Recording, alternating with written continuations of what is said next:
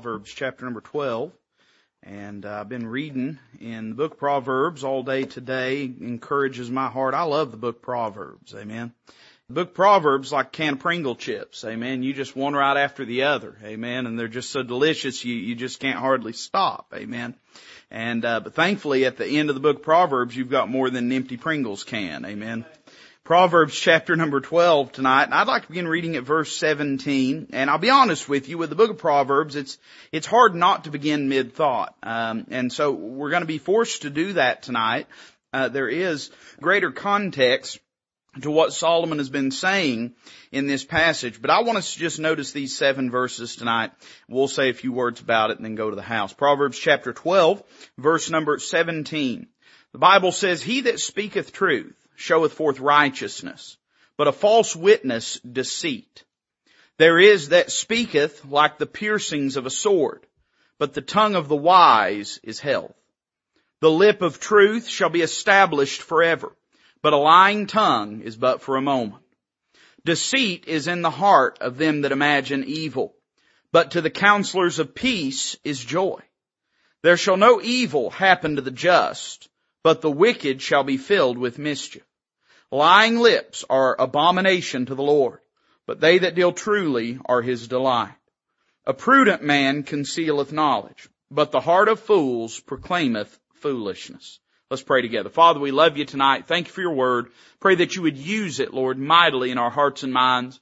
That you would give me clarity of thought and words as I speak tonight. But above all, Lord, that the Holy Ghost would speak clearly to our hearts that which is most needful. Lord, we love you. We thank you for all you've done. We thank you for who you are, for being so good to us, God. Help us to be faithful to you. Lord, we love you and we ask it in Christ's name. Amen. Solomon takes pen in hand and begins to write to his son Rehoboam in the book of Proverbs. And he wants to impart to him some wisdom uh, that can guide him through his days. Uh, the, uh, it's almost a variable potpourri of different bits and truths of wisdom concerning every nook and cranny of life. But there is a theme that seems to run through the book of Proverbs that stands and looms larger than any of the other things that Solomon speaks about, and that is the theme of truth and falsehood. He begins in chapter number one by telling uh, and teaching his son how to apply his heart to wisdom, how to gain the truth, where to go to uh, to get truth, and and how to apply it in his life, and how to share it and teach it to others. And over and over again, he returns back and draws from this well of the ideal of the truth. Now, it ought to be, and I trust that it is so, I believe it to be so with all my heart, that every time I stand up here, I preach truth to you. But I want to preach about the truth to you tonight. And by that, I don't mean in the sense of, uh, of a symbolic uh, terminology or name regarding something, but I mean the ideal of something that is absolute and actual and factual and about our relationship to truth and how we talk to one another. I'll tell you, a lot of the problem in our society today is there is little to no regard for truth. It just really doesn't matter to most people whether what they digest is true and whether what they give to others is true. It's shocking when you live in society today and we're, we're really, you know, we're, we're living in this sort of ideological PTSD where we don't even know who to believe or, or whether even to believe our own eyes in front of us in the world that we're living in because we are so surrounded by spin and manipulation and propaganda day in and day out. But do you know that you and I as believers, we don't just possess the antidote to that, we are the antidote to that. It ought to be that people look at our lives and see an example of what a person of truth looks like. A person that values truth above that which is expedient or advantageous. A person that values truth above money and prosperity and power and wealth and popularity. But someone that has high regard for the truth. Now you and I know that uh, if for no other reason, the simple fact that the truth is what saved us and transformed our lives ought to be enough to give us a fidelity to the truth. But Solomon deals with some of the reasons why it's important that believers live a life of truth. And by living a life of truth, I mean living a life of integrity where all we speak is truth where we strive to speak truth. It's not just something we incidentally or passively do, but we are deliberate in wanting to make sure that everything we communicate is as accurate as it can possibly be. Now you might say, well preacher, uh, this be good preach down at the homeless mission or preach down to jailhouse, but we're saved folks. Did you know Christians can lie too? I've always been struck by this notion that uh, you know people have that when a person gets born again, they're never going to uh, do any of the things that were ever associated with their life prior to that. And I've always thought to myself, you know, why would God give us the Holy Ghost if we didn't need help living holy? Why would He give us the church if we were just automatically any and everything that we ought to be from the moment that we got up from the foot of the cross? No, the truth is there are many believers uh, that have little regard for the truth as well. And so Paul in Ephesians chapter 4, and we'll get to Proverbs here in just a moment, but let me read two verses by way of introduction. In Ephesians chapter 4, Paul's talking about putting away the old man, putting on the new man, and he says this to believers. Uh, he says this to believers. He says, wherefore, putting away lying, speak every man truth with his neighbor, for we are members one of another. Now Paul's writing to a group of, of, he presumes to be saved, born again, spirit indwelt New Testament believers. Uh, he, of course, had a major part in planting the church at Ephesus, and it's apparent when you read through the book of Ephesians that Paul doesn't have deep abiding doubts and concerns about their relationship to the Lord. He believes and knows and understands them to be saved, but still he's writing to these believers and saying, put away lying. In other words, even as believers, if we're not careful, we will develop a casual attitude towards truth such that is expedient and advantageous, and that really is what Paul's dealing with. He's talking about the world's perspective on truth and what we as believers should have as our perspective. And let me just make this passing comment. Hey, even Christians have to be deliberate in telling the truth. I promise your flesh will condition you and convince you to believe that you can twist and turn and bend the truth in such a way that will give you an edge or a leg up, but that is never the case. And Solomon's words, they sound down through the ages about how vital it is that we be people of truth. I'm going to tell you something. One of these days truth's going to win out. One of these days him that is the truth is going to sit on a throne of truth with a scepter of truth and one of these days, man, it's all going to come out, so we might as well go ahead and live truthful lives. Paul said to the church at Corinth, we can do nothing against the truth, but for the truth. In other words, we can't change the truth. We might cuss at it, we might scream at it, we might howl at it, but it don't change that the truth is the truth. So we better learn how to reckon with the truth. We better learn how to live in truth if truth is such a paramount aspect to the believer's life. Solomon employs in this passage uh, sort of a literary tool that he uses over and over again uh, throughout the book of Proverbs, and it is the tool of comparison and contrast. And Solomon will make a series of statements that are connected to the ideal of truth. He's not just speaking truth, but he's talking about truth as an ideal. And he will compare truth and falsehood. And that's what I want to preach on tonight, truth and falsehood. Notice these, uh, you're going to get scared when I say these seven things and then we'll be done. Uh, you'll notice we've only got seven verses. Amen. I promise, I promise we won't be long. Verse 17, Solomon says this, He that speaketh truth showeth forth righteousness, but a false witness deceit. Solomon begins by shooting over the bow and just striking out immediately at the heart of the issue, and he deals with the importance of our words and what we're communicating to the world around us. Let's read it again slowly.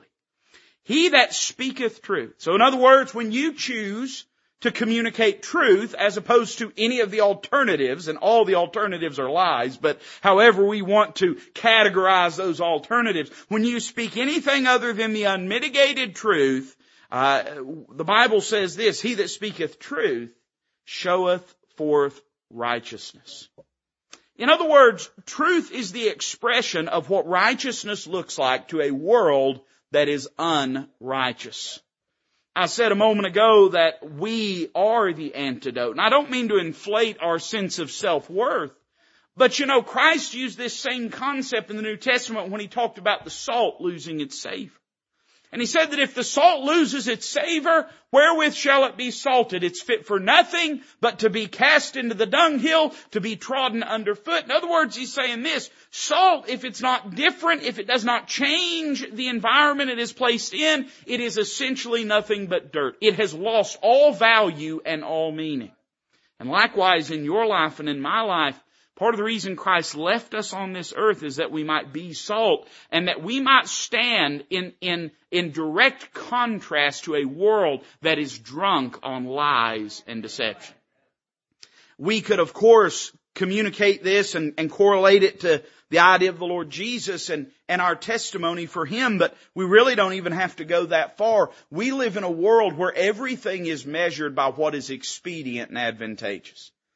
Truth has become, and you know, we, we can blame it on the Marxists, but you can go all the way back to the Garden of Eden. And in the Garden of Eden, Satan, he, he, he, with forked tongue, proclaimed truth to be relative. That really all it was about was what it could do for you.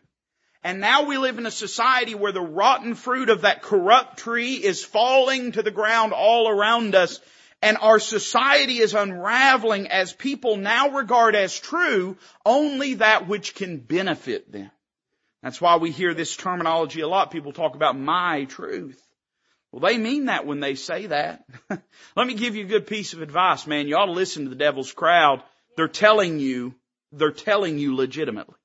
They're telling you what they think. They're telling you what they believe. They're telling you what they feel. You can believe that, they, that it's a Freudian slip. You can believe that they misstated. But no, they're telling you exactly how they view the world around them. And when they say my truth, they mean that the same way a person might say my slave or my servant. They're saying I have taken and I have broken truth and I have saddled it and I have used it as a beast of burden to my purposes and to my intentions and ambitions. And that's the world around us today. Here, we'll see here in a few moments why that can work, but let me just say this, a lying tongue is but for a moment. If we didn't have such a short attention span in society, we would be more immune to that sort of deception. But the reason it has so much uh, mileage and so much uh, uh, uh effect and so much ability is because we have such a short attention span. We don't pay attention longer than 20 minutes, so we don't notice that the lie they told today is different than the lie they told yesterday and the one they told the day before. And so uh, the words that we speak literally communicate what righteousness is. They stand like a diamond against a velvet backdrop in stark relief against a world that is drunk on lies and deception. But now look at the converse side of this.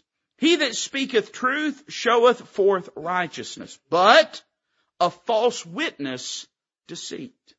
Has it ever dawned on you that you are communicating to those around you a manner of living by how you talk to people?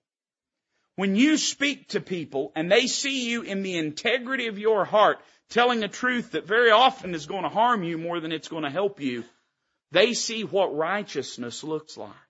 They understand that there is an absolute truth in this world that is not geared or, or curated towards that which will help you or further you, but rather has value and meaning beyond how it might advance your agenda or your self-interest. You know, the opposite's true when people see us bending the truth. We use this term, we talk white lies. We use the term white lies. We'll talk about little mistruths and bending the truths, and all those are the uh, the invention of mankind to try to justify what is really peddling and trafficking in, in falsehood and in deceit. Uh, this is one of the things that I think is so essential for us as parents in dealing with our kids, man. Our kids need to see what truth in a life looks like if we bend the truth, if we warp the truth, if we create for them a false reality that is not truly reality, they'll grow up with little regard for truth. And let me tell you, they'll plug right into that system. They'll swim right along in that stream that the devil's got flowing through society today. They will look at our lives and decide what truth is and what truth does based upon how we treat the truth. So this is no small thing that Solomon is speaking about. He talks about the importance of our words. Then verse 18 he says this, there is that speaketh like the piercings of a sword. I've met folks like that. But the tongue of the wise is health. he says a word about the impact of our words. And he says that we can view our words as, as being sort of a weapon or being a medicine. We can view them as something that is wielded to cut others, or we can use it as something that is meant to bind up the wounds of those around us. Many people have been hurt by thoughtless conversation. I listen, I, have I've only pastored for 12, 13 years, but I've, I've been in church my whole life. And some of y'all have been in church longer than I've been in church. And how often have you seen people hurt, devastated, not by malice, not by spite, not by cruelty, but by thoughtlessness? See, the truth is, when we regard truth as being a small thing, we'll begin to get reckless with the words that we speak. We'll begin to not think carefully about what we say. And me and my wife, we, we both, we get frustrated about this all the time. We talk to each other about it. Uh, how frustrating, people are not deliberate in the things that they say. People just expect you to intuit or to somehow telepathically learn the things that are floating through their mind. And how many times have we hurt others because we were just careless in what we said? You realize that the things that you say have the ability to cut people down, to devastate and destroy them. And you may say, well, preacher, I didn't intend that. Well, you may not have intended. But that doesn't change the impact of your words. Every so often we'll tragically hear some story about some toddler, some child gets hold of a firearm, doesn't know what they've got. And very often, if it's been left out carelessly, they, they take it and you've heard of accidental shootings. I have things like that happening. That child didn't intend to hurt anyone, but it didn't change what actually happened. And listen, we like to say the good, the, you know, the road to hell and good intentions, but at the end of the day, it doesn't matter what your intentions, what are your words communicating to those around you? You know, the converse side of that is true as, as well. Your words have the ability to breathe life into those around you. I don't know if you've ever experienced it, but I have, man. I've had my entire day changed, sometimes for the better, sometimes for the worse, by the things that people say.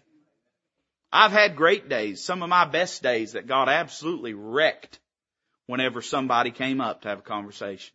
And then I've had days of, of, of discouragement and defeat and disheartenness, days of depression, days when I didn't feel like I could go on and somebody said something and it was exactly what I needed to hear. I'm saying you may not regard your words as very important, but that doesn't mean the people around you don't. And this is why it is so paramount that we regard the truth closely. Look at verse 19. He says this, the lip of truth shall be established forever, but a lying tongue is but for a moment. He speaks then about the integrity of our words. Now you say, preacher, what do you mean integrity? Well, how lasting they are. You know, I said a moment ago that uh, if we had a longer attention span, they couldn't get away with all they get away with in society. And uh, one of the things that uh, has been the enemy of the modern media, there, I don't know if you know this, uh, you may not care, it may not interest you, but there has been for a long time a website on the internet called the Wayback Machine. Anybody ever heard of the Wayback Machine? Anybody? The Wayback Machine, all right, I got a few. You, the, you, you didn't know if you wanted to pitch in on my side or not, did you? It took you a minute. That's all right. he pitied the poor preacher standing up here, amen. But uh, the Wayback Machine, it catalogs, takes images of websites.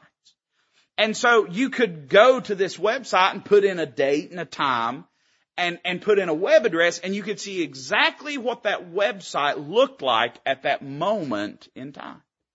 And this became the bane of modern journalism's existence as they began to stealth edit articles and try to rewrite history. Now they've even gotten to the Wayback Machine. There's things you can go and look on the Wayback Machine that they've took off the Wayback Machine. They own everything. You understand that, right? And, uh, the reason that they do this, they don't want anybody paying attention. You know why? Because a lie only has so many hours, so many days, and so many months. Sooner or later, that lie is going to be exposed. I take great encouragement from that in the society that we live in today. But you know, all of our words are one day going to be called into account and called into question. See, here's the great thing about speaking truth. You don't have to change it. You don't have to change. You tell the truth. You don't have to qualify it. You don't have to quantify it. You don't have to characterize it and you don't have to change it. It just is the truth. It's amazing the, the, you've heard the term big lie before. It's amazing the big lies that have been promulgated in our society today. And with this adoption of, of, of moral relativism and ideological relativism, there are concepts that we have known to be true. I'm talking about for millennia that have just been cast aside. And we have understood this to be fundamental to the human experience that if something was once right, it's still right and it will always be right. You want your life to have eternal impact? Live in truth. Truth is eternal. You want your life to count beyond just the days of your sojourn? Live a life of truth and it will. See, the fact is there's great peace of mind and Solomon will talk about this in the next verse, but there's great peace of mind of living a life of truth because you don't have to run around trying to figure out what lies that you need to cover up and revise. He talks about the integrity of our words. And then verse 20 he talks about the influence of our words. Verse 20 is a verse it's easy to read past if you're not careful. He says this, deceit is in the heart of them that imagine evil. But to the counselors of peace is joy. Now, two verses ago he talked about the impact of our words externally. But now in verse 20 he talks about the influence of our words internally. And he is noticing a trend in life. He's examining the world around him and he said, you know, every one of those that imagine evil, we live in a day where evil is imagined all the time. Uh, much of the evil that uh, is is common in society today uh, is the product of the devil's imagination and man's imagination, being always evil continually. There are levels of depravity and warpedness Things that you can't even tie to some desire or impulse of the flesh except to defy God that have become mainstream in our society today. And here's one of the things Solomon noticed. He said, you know something I've noticed? All those people that imagine evil, they've got deceit in their heart. It began when they had a low regard for the truth. We use that term white lie because we imagine that lie will remain white, innocent, stainless. But the truth is, when we yield ourselves to a world of relativism, then there is no end to that slippery slope.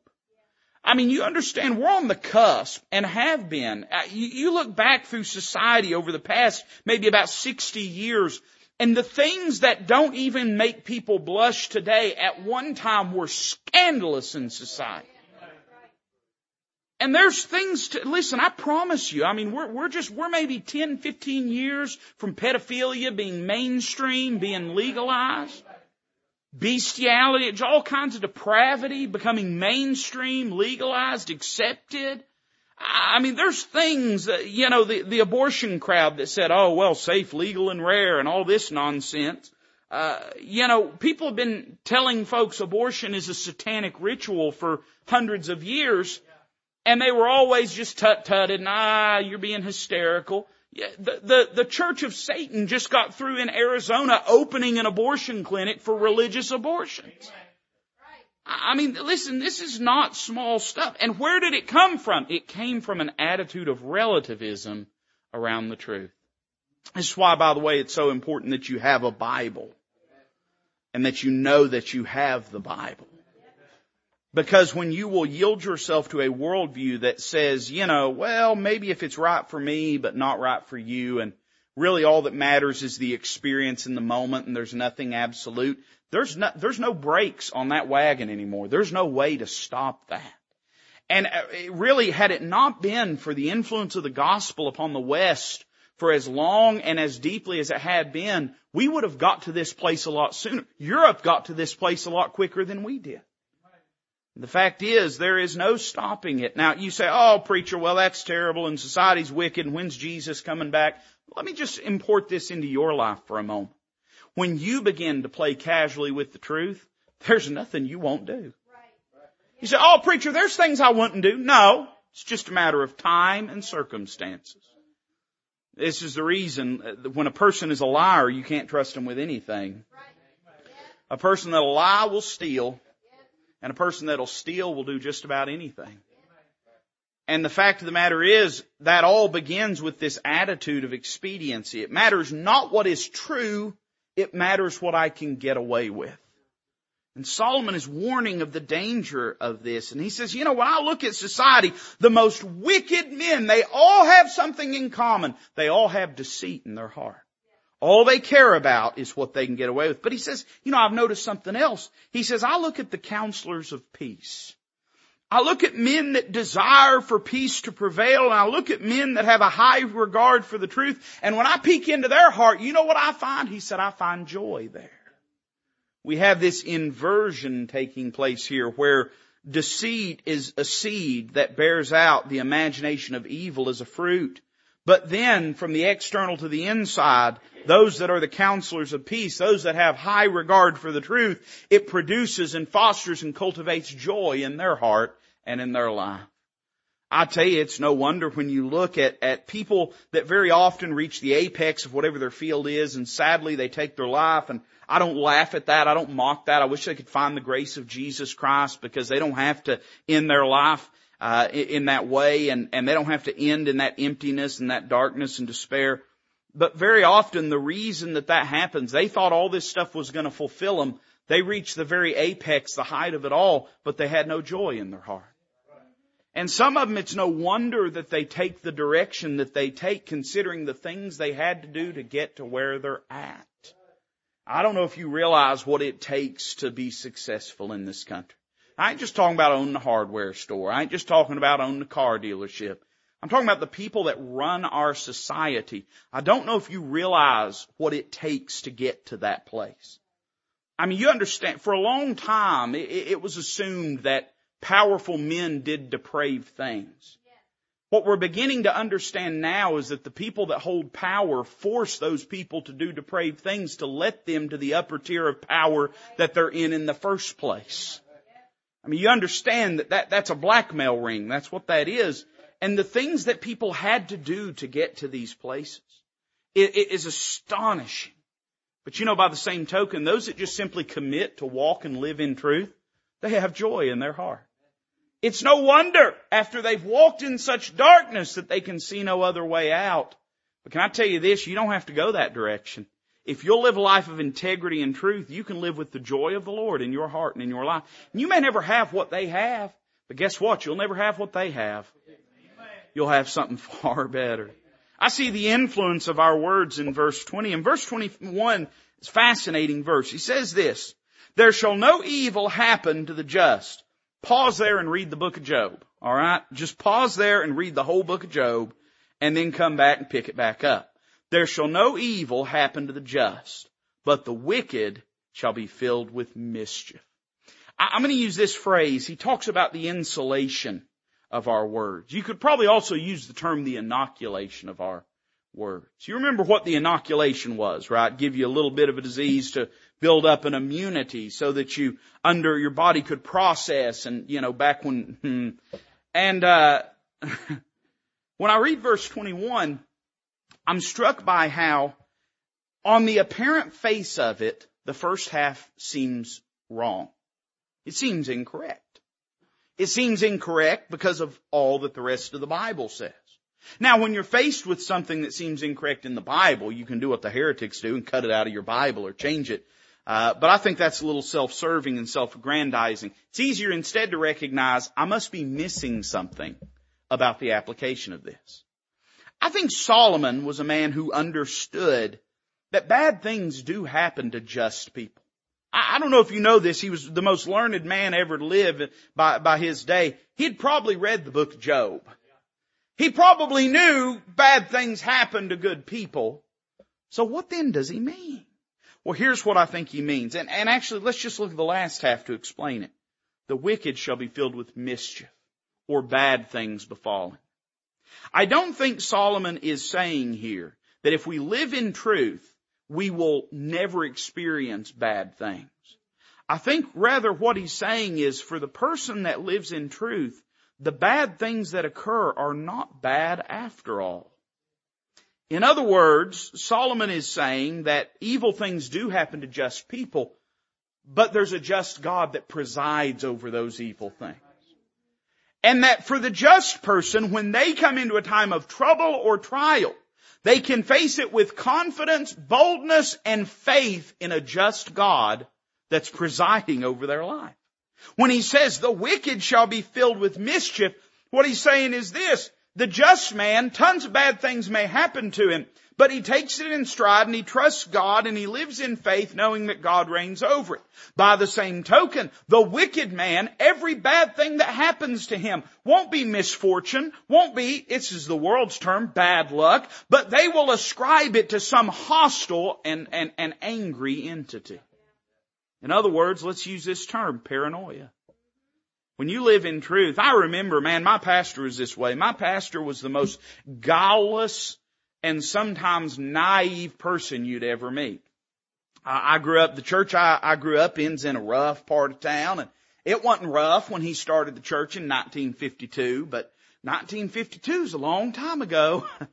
and, uh, by the time that, uh, you know, 2002 comes by, you know, it's changed a lot. And, uh, people would come through wanting to bum money and wanting to ride and this and that. And somebody come, and he just, he, he'd help them any way they wanted. He'd give them money. He'd put them in their car and take them somewhere.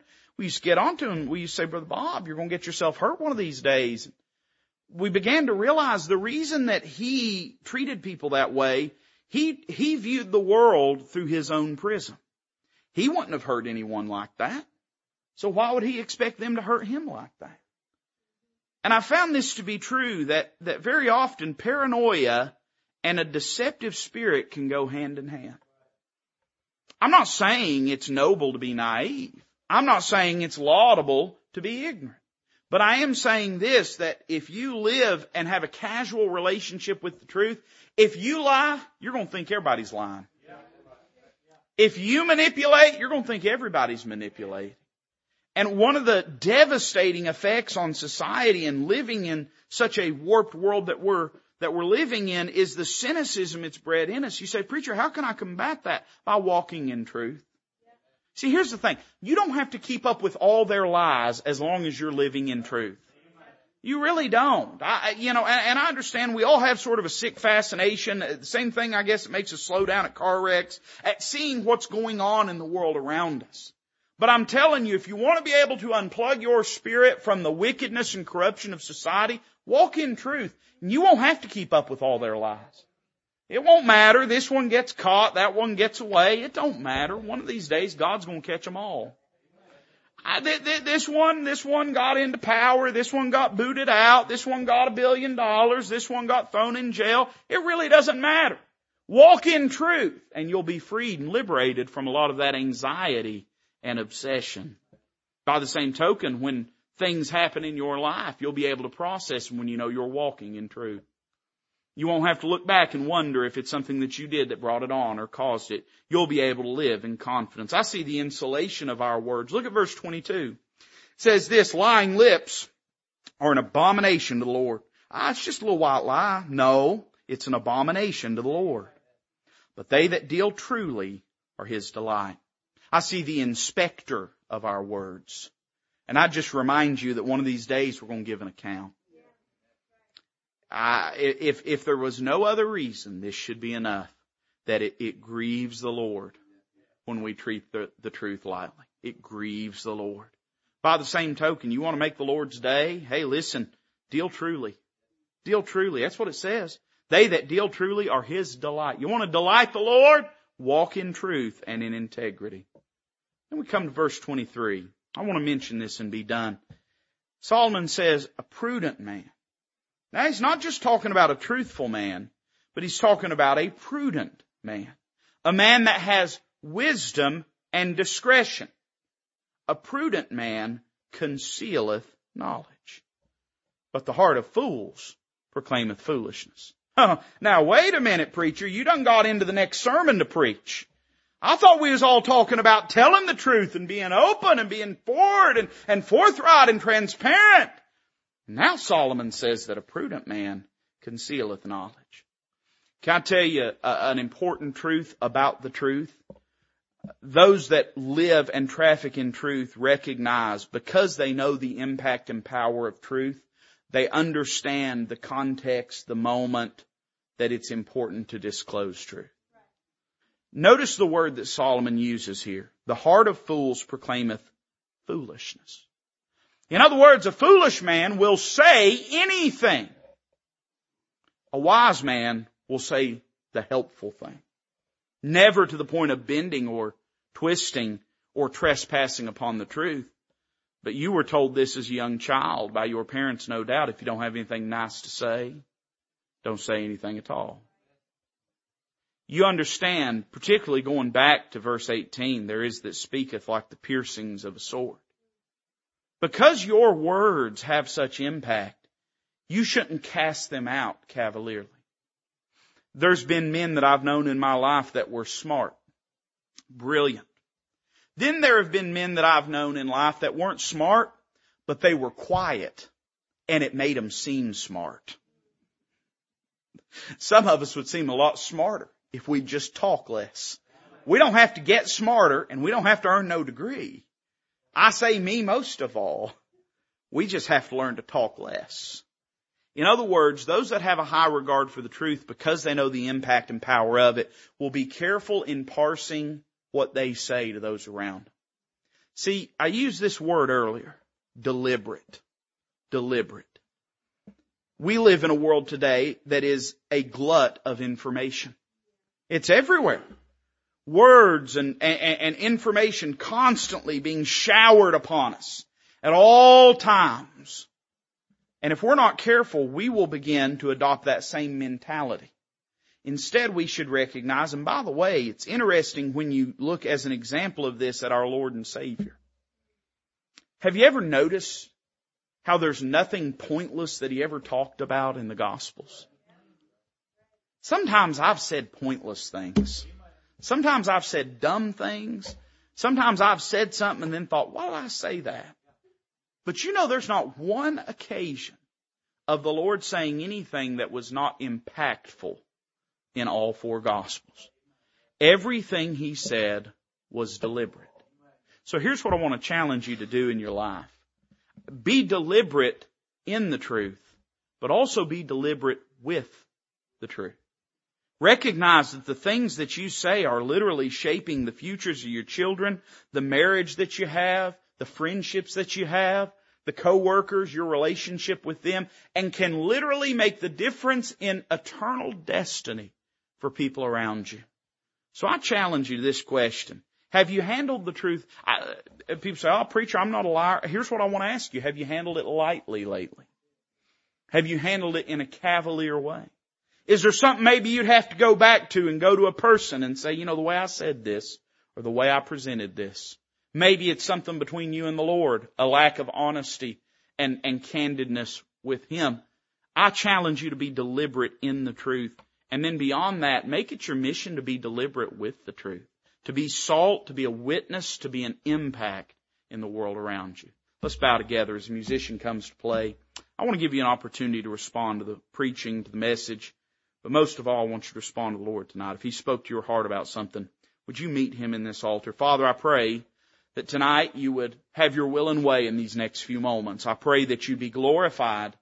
And I pray that any heart that you've touched on and dealt with, that they'd yield to you, Lord. I pray they'd not fight you, resist you, but I pray, Lord, that they'd meet you in this altar and they'd get that business done with you. Lord, we love you.